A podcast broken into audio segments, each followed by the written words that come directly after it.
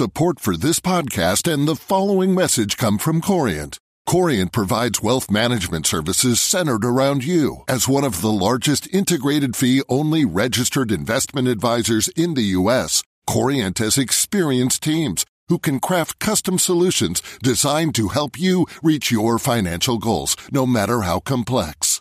Real wealth requires real solutions. Connect with a wealth advisor today at Corient.com. That's Corient.com. Hey everyone, welcome to Alpha Chat, the business and economics podcast of the Financial Times. This is the if we already have your attention, then it's too late to turn us off edition. I'm Cardiff Garcia.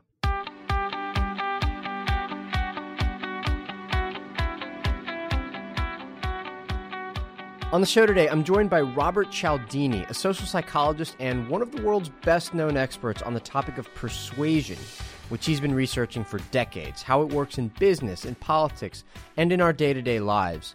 His first book, called Influence, was published in 1984 and became a huge bestseller, and he's just published his second book, called Pre-suasion which is about the moment just before you try to convince someone else to do or to believe something, and why your actions in that moment matter so much for whether your message is ultimately convincing. But we start our talk with a broader discussion of the role of persuasion as it's understood in a so called post fact world and at the end of our conversation, Bob also shares his intriguing thoughts on how persuasion is used in politics, what he has learned from observing and, in some cases, participating in political campaigns, and most interestingly, the persuasion tactics of Donald Trump and Barack Obama. This was such a fascinating conversation. I hope you like it. Here it is.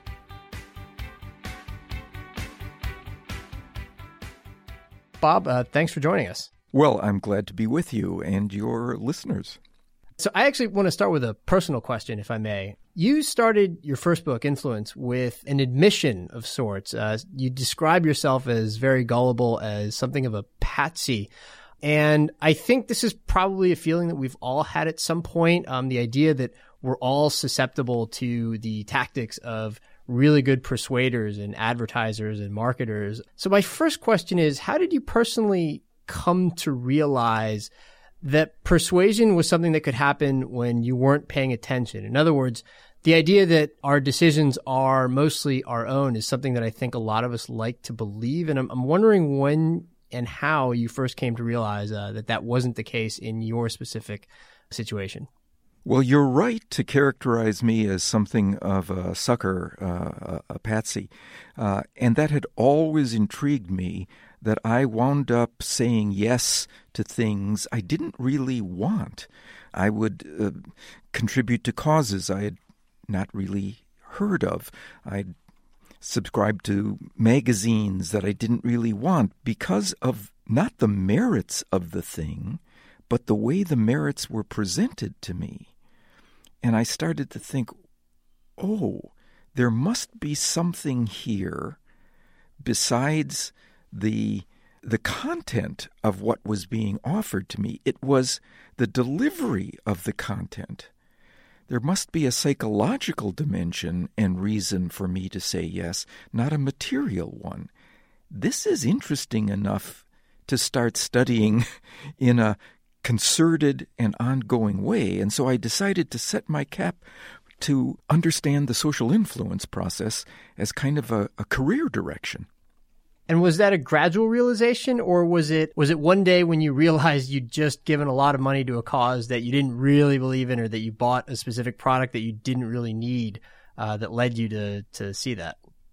It was a combination of those two things. I recall standing in unwanted possession to a, a set of tickets to uh, a particular event uh, that I had been sold and thinking to myself, this isn't the only instance of this. If I reflect back on my history, I can see a pattern of this. So it wasn't a glitch that I can ignore. This is something that's ongoing and characteristic of me in some way. It's chronic.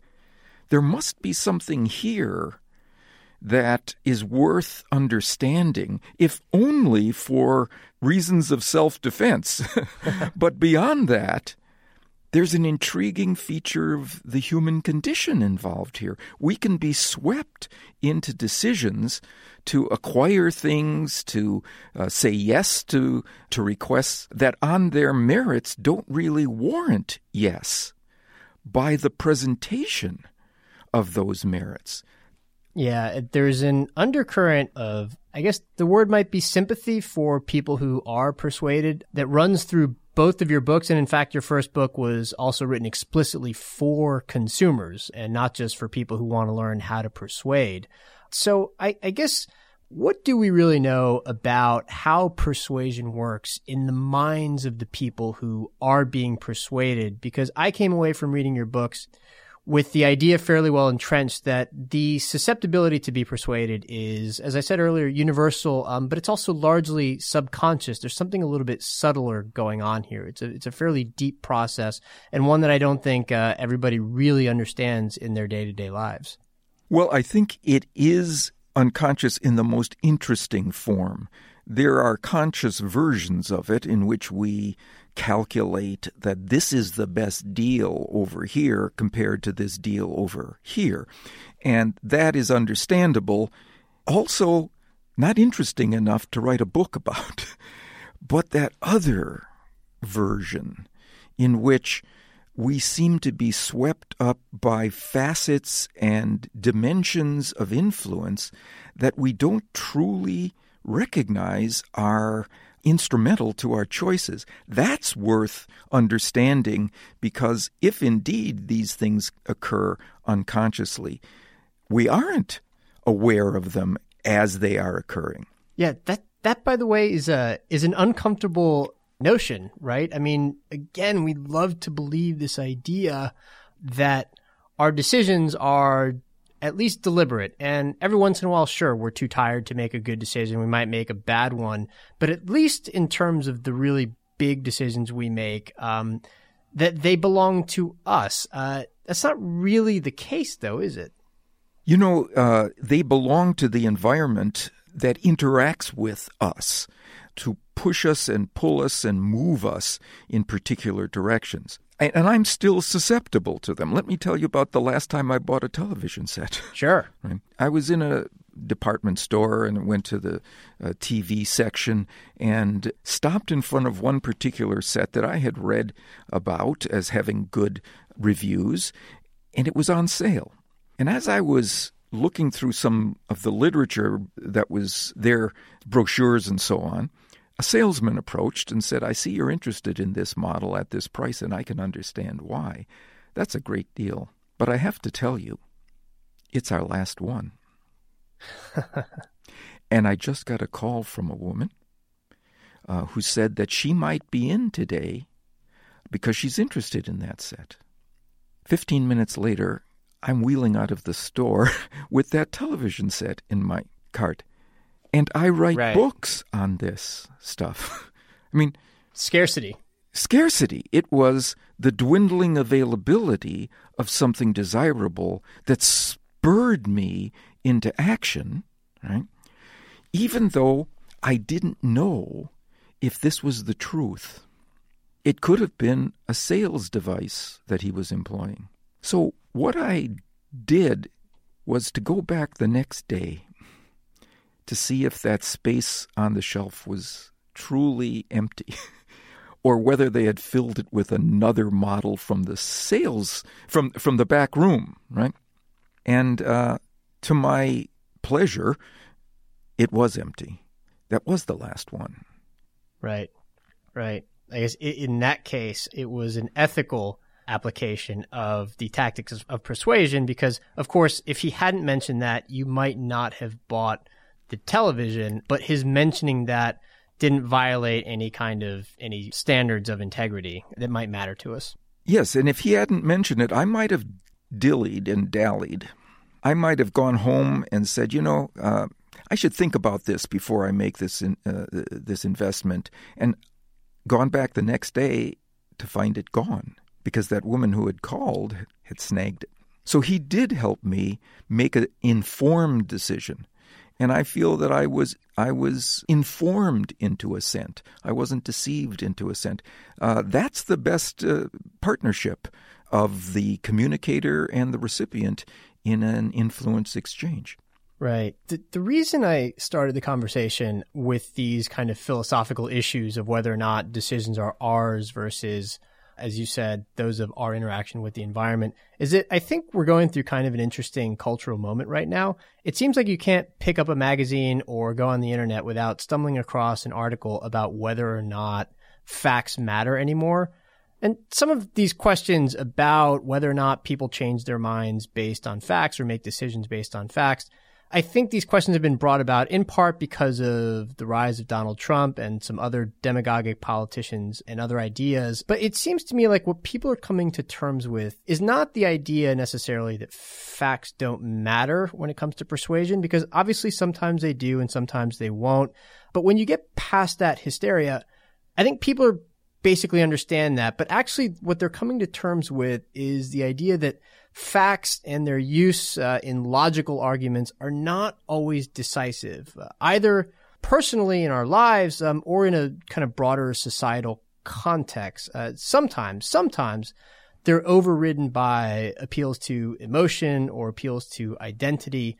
Um, and I, I would imagine that your long-time study of persuasion would give you an interesting insight into this. What do you think?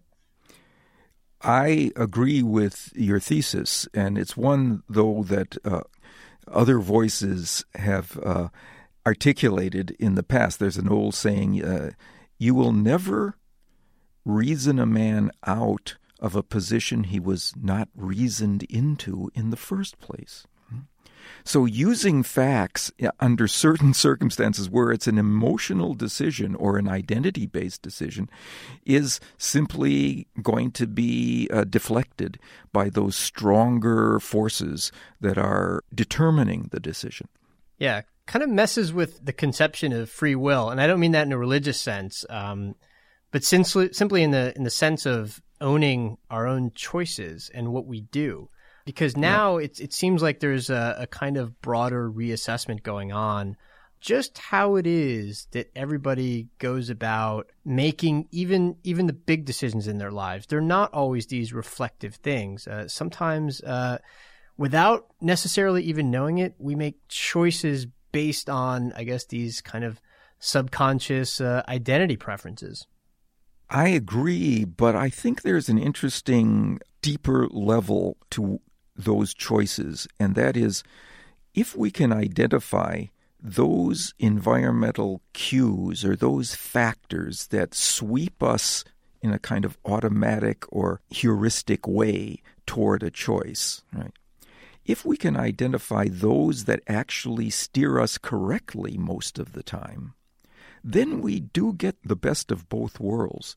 We can make quick and accurate decisions without having to expend a lot of cognitive energy, waste a lot of time making those choices by having to calibrate and calculate all of the pros and cons with each decision we have to make in our decision overloaded lives, right?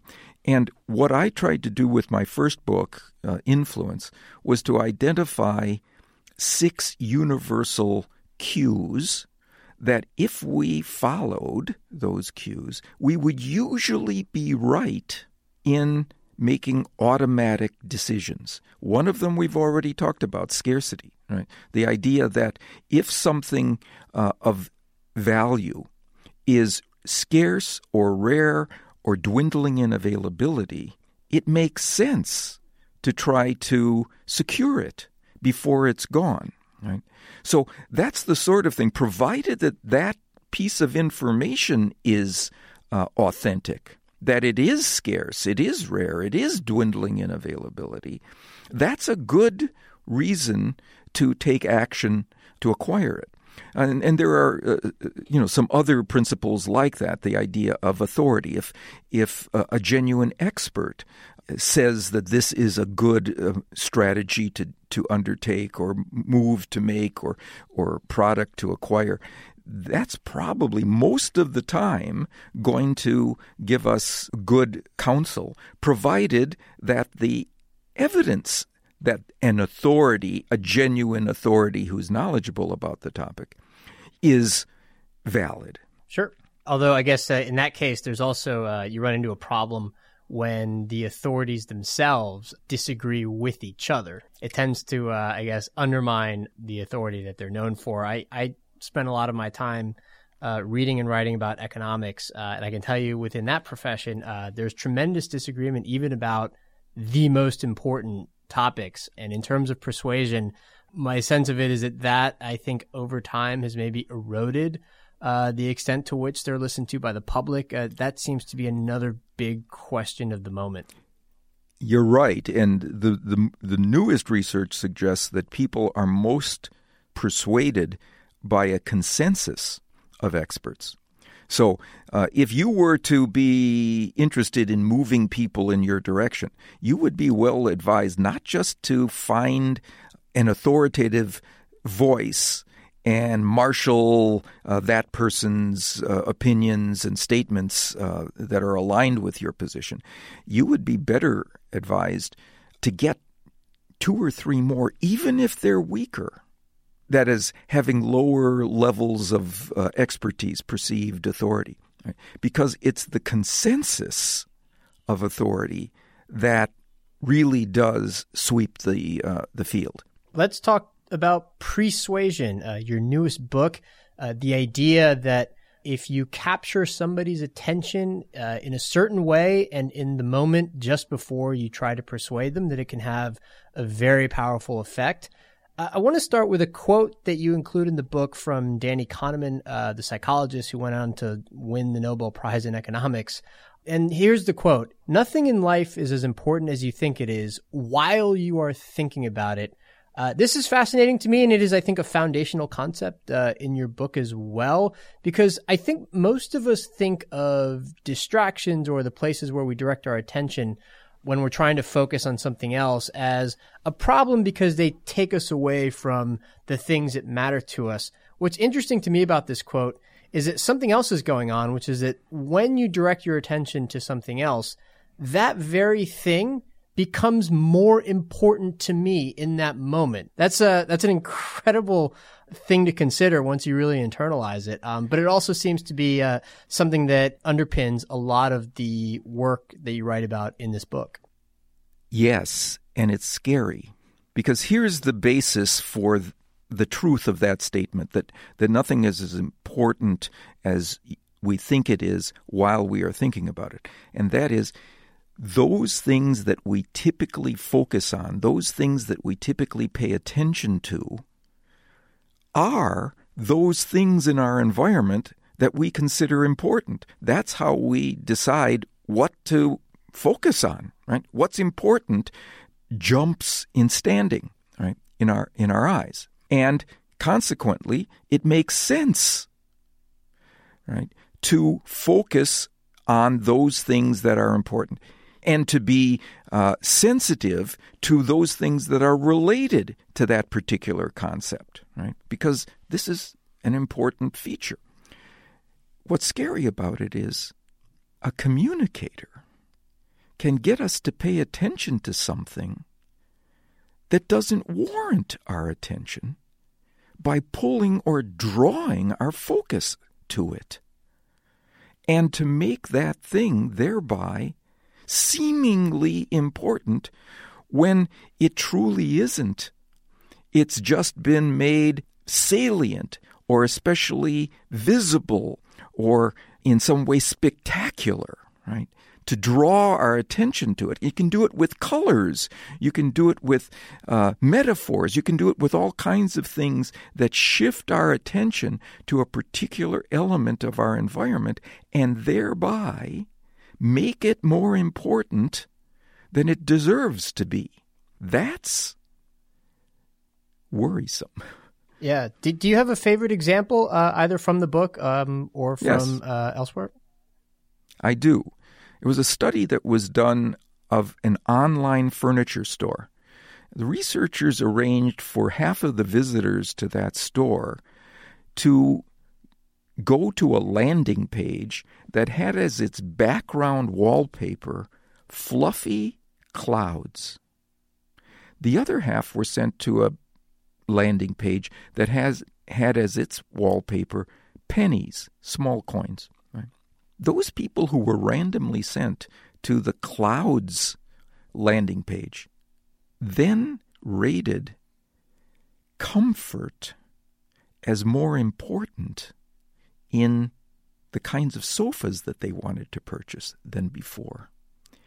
Moreover, they searched the site for comfort related features of the various options and ultimately preferred to purchase more comfortable furniture by some cue that had been put into the environment. It was a persuasive cue before they ever saw any items, any choices, any arguments for the models that were available on that site. They were made to see comfort as more important than before. The key to this is that those who were sent to the site with pennies on the background wallpaper came to see price as more important in their purchase. When they were asked afterwards if they thought the clouds or the coins made any difference in their decision, they laughed. They said, Ha! I'm a freestanding entity. I make my decisions based on internal preferences. They didn't recognize that the first thing they saw changed their internal preferences and led them to aligned choices with that first thing because when they were focused on it, they came to see it as more important than before they were focused on it. And some communicator arranged for them to be focused on comfort or price before they began the process of assessing their options. I want to bring up another example uh, from the book as well, and it has to do with back when you were following door to door salesmen, you were tagging along with them to see how they did what they did. And you were tagging along with someone who seemed to be doing all the same things that everybody else had been doing, except for one difference. And it turned out that that was the difference in making him such an impressive salesman. You would go into the home of the people that you were trying to sell the product to, and I forget what the product is. And he would say each time that he had left something in the car. And then he'd go outside and he'd come back in and he'd end up making the sale. What was it about that experience uh, that made him such a great uh, salesman? What was it, what was it about that tactic uh, that worked so well? Yeah, you've described operationally exactly what he did. Conceptually, what he did was to say, I have to go out to the car to get some materials there. Do you mind if I let myself out and back in? And everybody would say, Oh, sure, of course.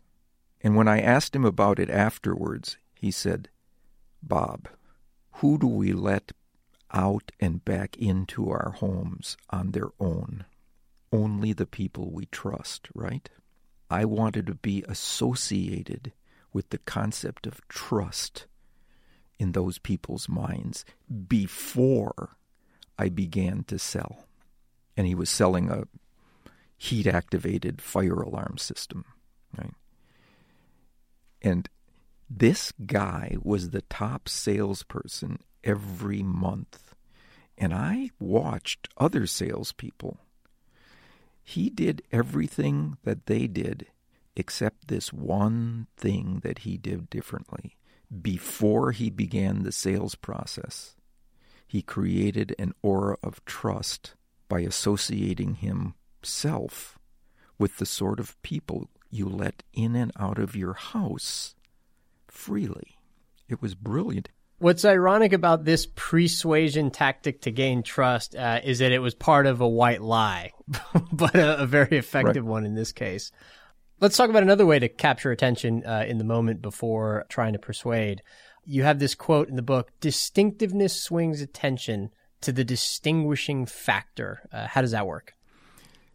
one thing that, again, makes sense for us to uh, pay attention to is anything that is different or new that suddenly comes into our environment.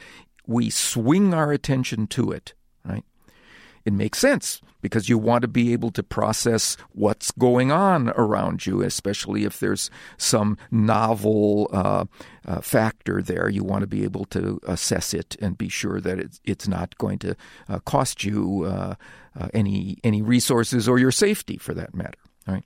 So one thing that we know leads to this effect is the entry of something new or different. And are there certain circumstances in which that tactic works better uh, than other tactics? Yeah, there. I mean, when we're looking for change, for example, when when as a communicator we're interested in getting someone to change, away from where they are uh, they are currently uh, focused or uh, the habits that they're in. If we can bring something new, something uh, different to their consciousness, and if we persuade them by first getting them to think about change, think about something novel, think about the concept of novelty, then this new thing will seem more important. Let me give you an example. There was a study done by some marketing researchers. They walked up to people and asked them if they would be interested in trying a new brand of soft drink, not even on the market yet. And if they were, they would have to give the marketing researcher their email address. That's kind of risky. First of all, something new is involved, and it's also kind of risky uh, to give somebody your mar- your email address who just walks up to you on the street. So only uh, about I think it was twenty nine percent of the people asked like this were were willing to give their email address under those circumstances, right? But for a second sample, if the researcher approached with a persuasive question, "Excuse me, do you consider yourself an adventurous person?" and then asked if they wanted to try a new brand of soft drink. Now, 75% of them gave their email address to this person so they could get information about how to get this soft drink. So, if we've got something distinctive, something new, something novel, we are well advised to first put people in touch with their adventurous side before we ask them to try something that requires a change. Yeah, I like I like your point also about matching the message to just what it is that you're trying to persuade the person of. And uh, it reminds me that in your work, uh, you always go, uh, you always push past the obvious, uh, sometimes in ways um, that are unexpected. Uh, and I've got a few examples here from both influence and Pre-suasion. So I, I, I want to go through uh, a few of these and then maybe just have you comment for a minute on each. So here's my first example. Most of us know that we can have our attention directed towards imagery that uses either violence or sex. But it turns out that it really depends on what it is that you're trying to sell. And this is a lesson that a lot of marketers don't quite get. So, for instance, if you prime somebody with a violent message, uh, you should be selling a product that conveys some sense of conformity. In other words, to be a part of the crowd, and, and almost like you're frightened into safety in numbers. And the opposite applies uh, when you're using imagery that includes sexual appeal, right? Because that inspires people to want to stand out. So you should be selling a product that makes them stand apart from the crowd. Yes, you've captured that relationship precisely. So we did a study, for example, uh, where we showed people an ad for the San Francisco Museum of Modern Art. And half of them, we showed them that ad while they were watching a scary movie as a break, a commercial break. Those people then were given the ad for the museum, and the form of ad that worked best for them was to say, This is a place that has been visited by a million people last year. Why would that be so successful? It's because when you're scared, there's safety in numbers, and you are inclined toward those choices that have been made or those places that have been gone to by large numbers of people. When you're in a crowd, you're much safer than when you're by yourself in some sort of precarious situation. Now, the opposite was what happened when we showed that same ad to people who were watching a romantic comedy. Now, in romance, you don't want to be in, in a crowd, you want to stand out and be an individual. When they were watching a romantic movie, the kind of ad that worked best for them was not the one that said, millions of people have visited this museum. It's the one that said, be one of the few who experience the wonders of this museum. So now, when your goal was to be an individual, to stand out from the crowd rather than be part of the crowd, it was that kind of message that was most successful. Let me let me go to the next example. The principle of reciprocity was uh, in your book Influence, and when I first came across that chapter, I thought, oh, this will be just obvious, right? We all have uh, sort of an innate sense of fairness.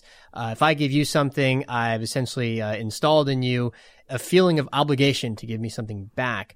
But you also uh, extend it to how it works when it comes to negotiating, right? And to the idea of concessionary reciprocity, making concessions. I'd never thought about it in that context. The idea that if we start a negotiation and let's say I'm trying to sell you something for as much money as possible and you're obviously trying to buy it for as little money as possible, if I start with a very high price and I've effectively anchored the conversation around that price, if I then come down a little bit, if I make the first concession and say, fine, instead of selling this uh, for $100,000, I'll sell it for $80,000, right? And maybe you wanted to right, buy it right. for very, for much less.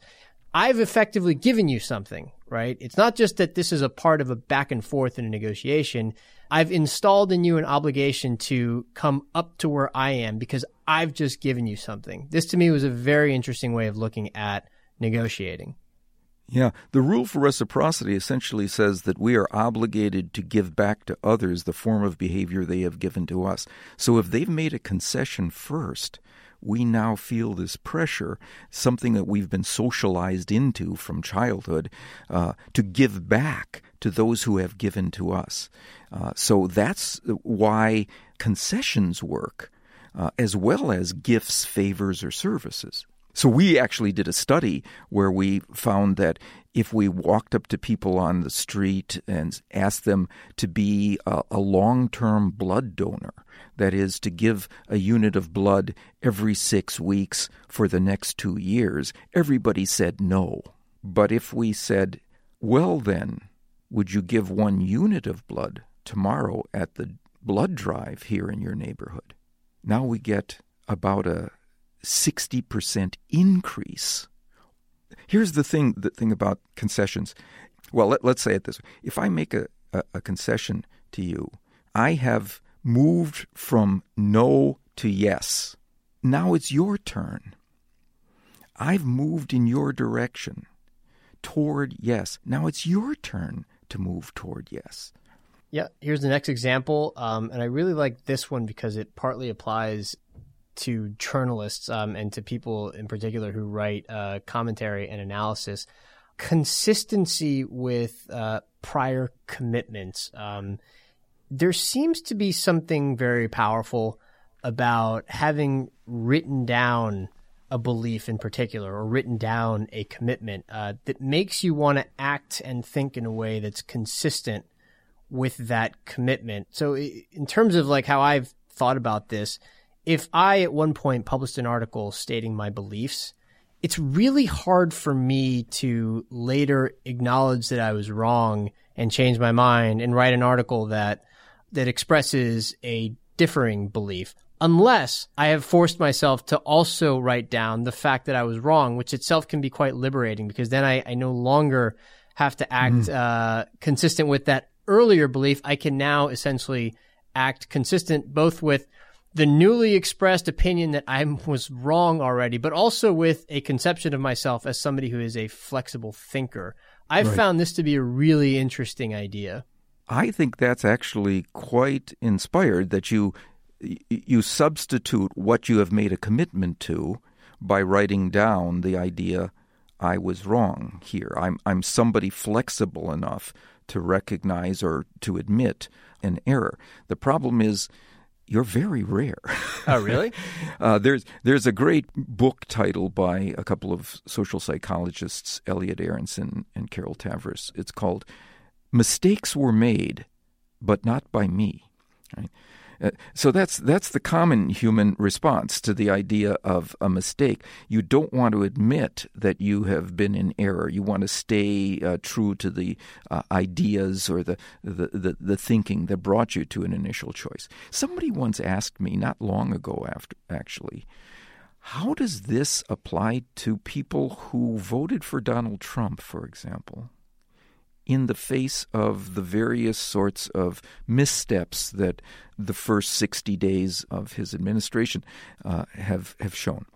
And it seems to me that we have to give people who've made a commitment by voting, we have to give them cover.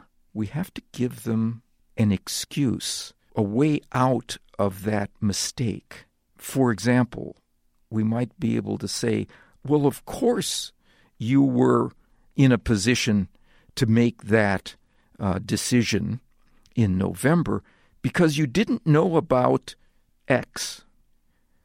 So you're allowed out of your commitment without having to lose face, without having to lose a sense of yourself as a good decision maker. Right?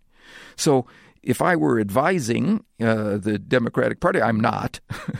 uh, that's what they would have to do in order to dislodge efficiently and effectively a lot of the people who have uh, made a choice, a vote, uh, in the face of evidence that that may have been a poor choice. That's an intriguing idea, also, that incumbents have an advantage going into the next election cycle, precisely because a lot of people have already voted for them. And so it's almost like you're starting from the base of all the people that already voted for you. And that was enough to win the first time. And it's just not easy to get people to go back on an earlier commitment. Right. In fact, the research backs up your analysis. That is, even when Congress has very low approval ratings, that's not true of your own representative. because you were someone who voted that person in, he or she doesn't share in the same kind of blame. Because if you ask that person to own up to the blame, then you're partially at fault for having voted for that person. Yeah. And it's a pity that that's so hard uh, for another reason that's also included in Pre-suasion, which is that in terms of gaining somebody's trust it can be very useful to start with admitting your flaws, your own problems, your own, uh, your own, perhaps your own mistakes you've made. And you give the example of Warren Buffett in his annual letter. Although in that case, you also write that if you're going to start by admitting your mistakes to gain somebody's trust, you had also better have a lot of advantages that you can describe immediately to counteract and to overwhelm those mistakes that you acknowledged initially. Right. Here's the mistake that most CEOs who write their annual reports, uh, here's the mistake they make. They bury the mistakes or the, the, the the wrong choices that they've made in footnotes or at the end of uh, the report, and they begin with all the strengths. Right? Well, those strengths exist and they're they're valuable, but people aren't ready to believe them until you've gained their trust. And the way to do that is to admit an error, something that went wrong that year, something that was a poor choice, and then say, but, or however, or nonetheless, or at the same time. Now, the strengths that you present are being experienced in the context of credibility you're seen as an honest broker of information because you're willing to talk about the mistakes. I was intrigued by this year's uh, Warren Buffett letter to the stockholders of Berkshire Hathaway. He did it again. But because last year was such a good year for Berkshire, they didn't have any errors. He didn't make any mistakes. So he began by describing a mistake he made in 1993. just to give people evidence that this guy is willing to admit to his errors. It's so disarming. I've been getting these reports for over 15 years now, and he does it every year. On the first or second page, he describes something that went wrong, something that went south that year. And if he doesn't have it, he finds one from another year because it's so important for him to persuasively establish his credibility before he sends in the strengths of his case. Because now we're going to incorporate them, we're going to process them, we're going to believe them more deeply when they come from someone who is manifestly being honest with us. Sure. Well, listen, there, there's a lot of more examples uh, in the book, but just in the interest of time, uh, I'm going to leave those as a kind of teaser uh, for people who uh, who may want to pick up the book, um, which I do recommend doing. I want to move on to uh, the discussion at the end of the book about ethics. This was the one part of the book where I, I sort of gathered that you were expressing a bit of annoyance because you're often asked the question of, well, if uh, all these persuasion tactics work, then aren't we essentially arming um, badly intentioned people with a lot of successful ideas for how they can get their way? And this is essentially your response to that question. And what I liked about it was that you don't just argue that acting badly and using persuasion in unethical ways um, might lead to a damaged reputation for the company. That tends not to work because people just don't think they'll get caught. But what ends up happening is that it's really bad for the employees within the organization that disagree with the unethical practices and they end up leaving. So what you're left with is a snake pit essentially. It's just a bunch of really terrible people working at a company and it just creates a really awful environment for somebody who's uh, who does have a sense of integrity. Yeah, and it also undermines the financial performance of that company uh, because in our research we found that those people who were comfortable staying in an unethical business culture, an organization that had such a culture, were significantly more likely to cheat the organization because they had been selected for they had they were people who were comfortable with cheating. And so they were the ones who were likely to steal equipment, were likely to pad expense accounts, were likely to run under the table deals with vendors or suppliers or uh, customers and so on. And the cost of employee malfeasance is in the trillions of dollars worldwide, and it's never recouped by the organization. So uh, it's a, it's a significant reason for people in charge who care about the financial vitality of their organizations to be scrupulous about weeding out those individuals who would use deceptive tactics, even to advance company goals. Those are not the people we want in our culture because here's the best way to say it those people who lie for you will lie to you. Okay. In the final segment of our conversation, uh, I want to talk a little bit more about something you brought up a second ago, which is the role of persuasion in politics. This is obviously a topic of such interest right now not just uh, in your two books, uh, where you do mention uh, in a few cases ways in which persuasion can work in politics, but also in the past, I think uh, you've been reported to have advised uh, certain candidates, um, and you've usually demurred from talking about your specific role in these elections. So I won't press you too much on that. Let me just ask you in general. What have you learned about persuasion from your participation in uh, and your study of the political process? Well, what I've learned is that, like the business community, the political establishment is now embracing behavioral science in making their choices about how to present their candidates, how the candidates should make their cases, and, and so on. I just spoke about Trump and uh, and so on. I, I, can describe a strategy that uh, President Obama used in both of his campaigns, which was to be sure that when uh, there were reports of how much money they had they had received in donations. They're required to do that every month, every quarter. Right. That campaign didn't just describe the amount of money that they received. They described the number of contributors, the number of people who donated to the campaign. The message was look at all of the people who have decided that this guy is a legitimate candidate. Obama started this. He started doing this. Now, Trump doubled down on it when, at his events, he would instruct the television cameras to turn around and look at the size of the crowd. The multitude was the message. The fact that, a, that many people were there or many people were contributing in the case of the Obama campaign, right?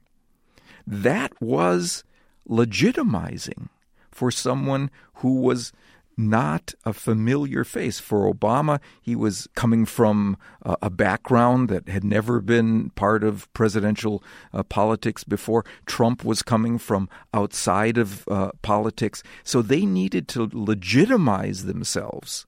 And the way to do that was to use what we call social proof evidence that if a lot of other people are doing this or believing this, it's probably valid. Uh, was that your idea, by the way? Was that something you advised? No, I, I observed it, though. There's uh, something else connecting the political landscape with persuasion, uh, which is the role of the media. Um, you know, what I do. There's a famous quote that you include in the book uh, that the media tells people uh, what to think about, though not necessarily what to think. Uh, I'm paraphrasing the, the quote. And that connects directly to uh, your thinking on what it means to capture somebody's attention, which means right. that now, because uh, the media's hold on attention is also competing with the abilities of the ability of candidates to directly appeal to people through social media and other things, the landscape has become a little bit more complicated. Um, but it also means that I think candidates can more directly elevate the importance of topics that maybe in the past would not have gotten through the media filter. Uh, do you largely agree with that? I do, and I think uh, that competition now is uh, causing uh, media representatives to see as acceptable forms of information that they wouldn't have seen as acceptable to present before. Uh, information that is sensationalizing, for example, but not yet determined to be accurate because it's not an information war, it's an attention war.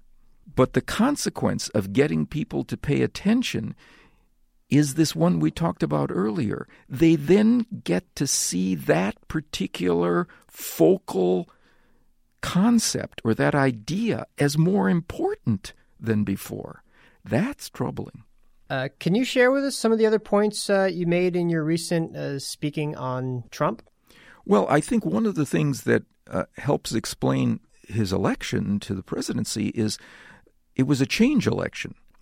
Uh, that is, in the last 100 years, every time a given political party has held the White House for two terms, they are 80% more likely to lose the next election.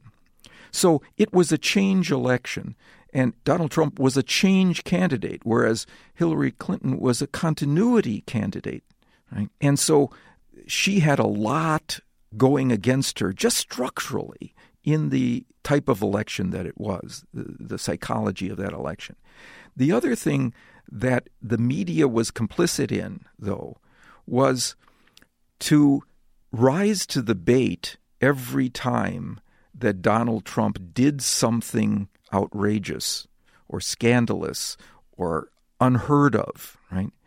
And that caused Donald Trump to get attention. He was a master of being able to bring attention to himself, which led to the perception of his importance. If we're paying attention to something, it becomes more important in our minds than it was previously. And what he needed to do was to have this perception of his importance as a candidate uh, rise to uh, prominence. The other thing that paying attention does is to cause us to presume that if we're paying attention to something, it has causal properties. That is, we typically we pay attention to the causes in our environment, those things that produce change, right? It makes sense environmentally that we would want to spend our time focusing primarily on the things that are causal, that create change. Well, if he can get attention brought to him by the media, he becomes seen as a causal agent to a greater extent. And in a change election, that's exactly who's going to win. Yeah. One of my questions is, though, doesn't that reflect a certain amount of uh, instinctive talent on his part that he was able to get that kind of complicity uh, from the media uh, or from other people who were projecting uh, his message to uh, the base right. of voters that he was seeking? Right. Uh, it was that people were much too focused on the content of what he was saying compared to the fact that attention was being brought to him by this outrageous content. And the side effect of that attention was to make him seem important and to make him seem a causal agent, which is exactly what a candidate wants. Yeah.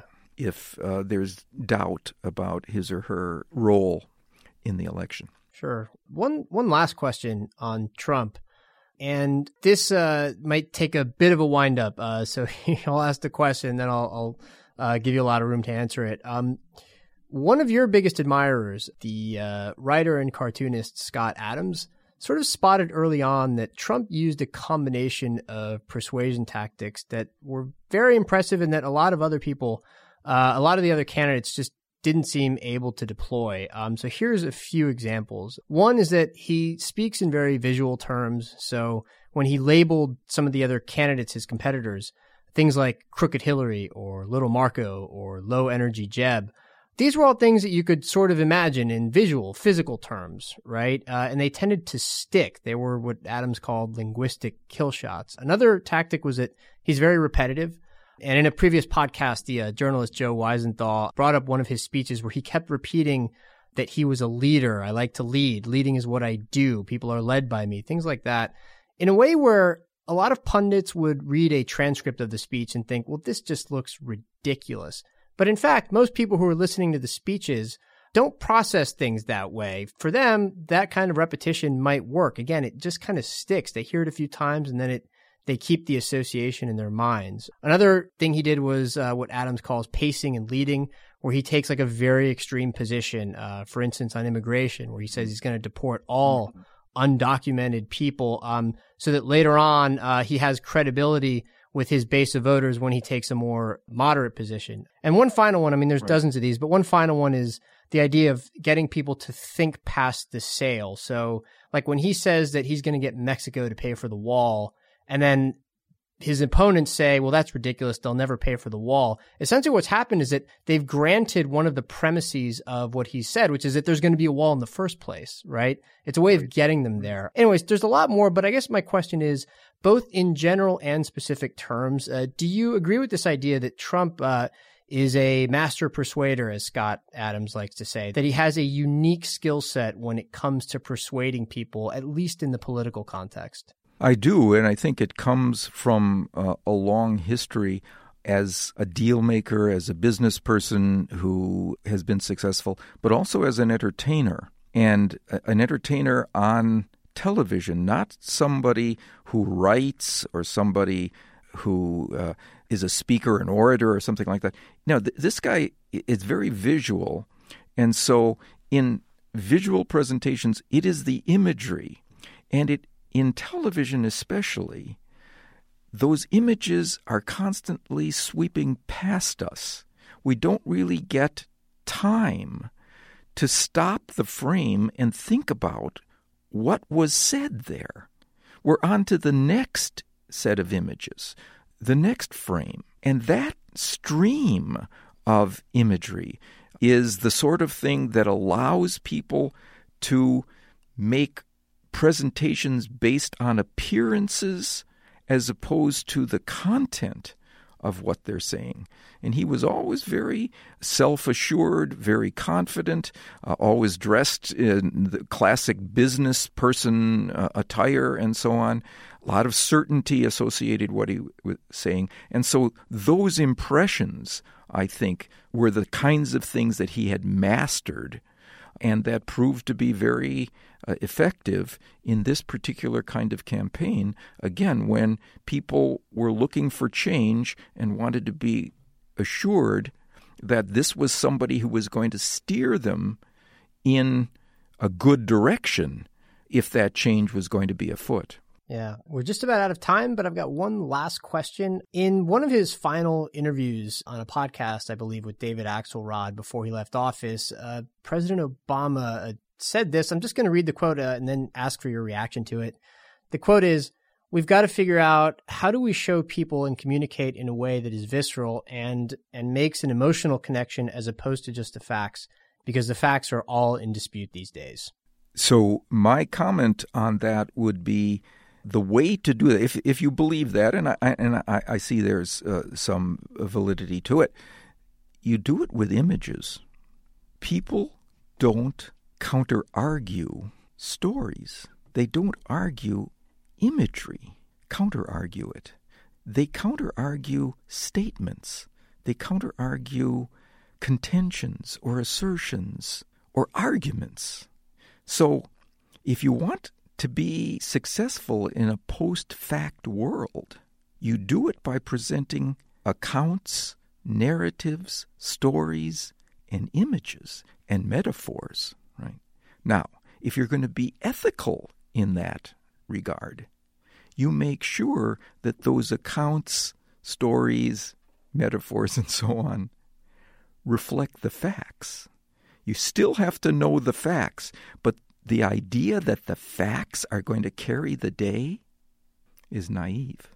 What's uh sorry, this is a quick follow-on question. I said the last one was my last question. This is I promise my last question because I know we got to go.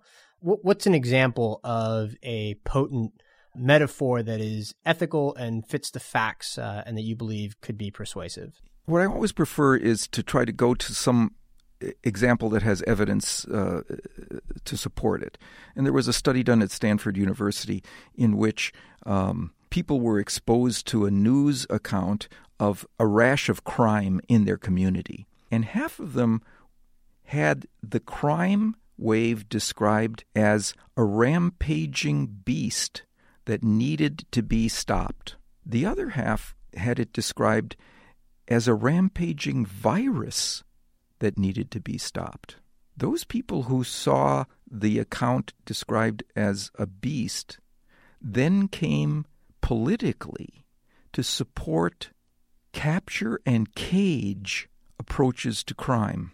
That is, increased police presence and uh, prosecution and jailing of criminals. Because that's what you do for a beast. Those who saw the crime described as a virus came to support education programs and neighborhood enhancements and jobs programs because what you do with a virus is you you remove the conditions that produce it in the first place. So that's the kind of way in which it's possible if indeed there is evidence that the way to reduce crime is by reducing the conditions that make it grow, then that's the metaphor we should use rather than that it is a rampaging beast. It is it's it's virus like, and that allows the story to be told in a way that comports with the facts. Our guest has been Robert Cialdini. The book is Pre-suasion. Really recommend it. Bob, thanks so much for your time and for being on Alpha Chat.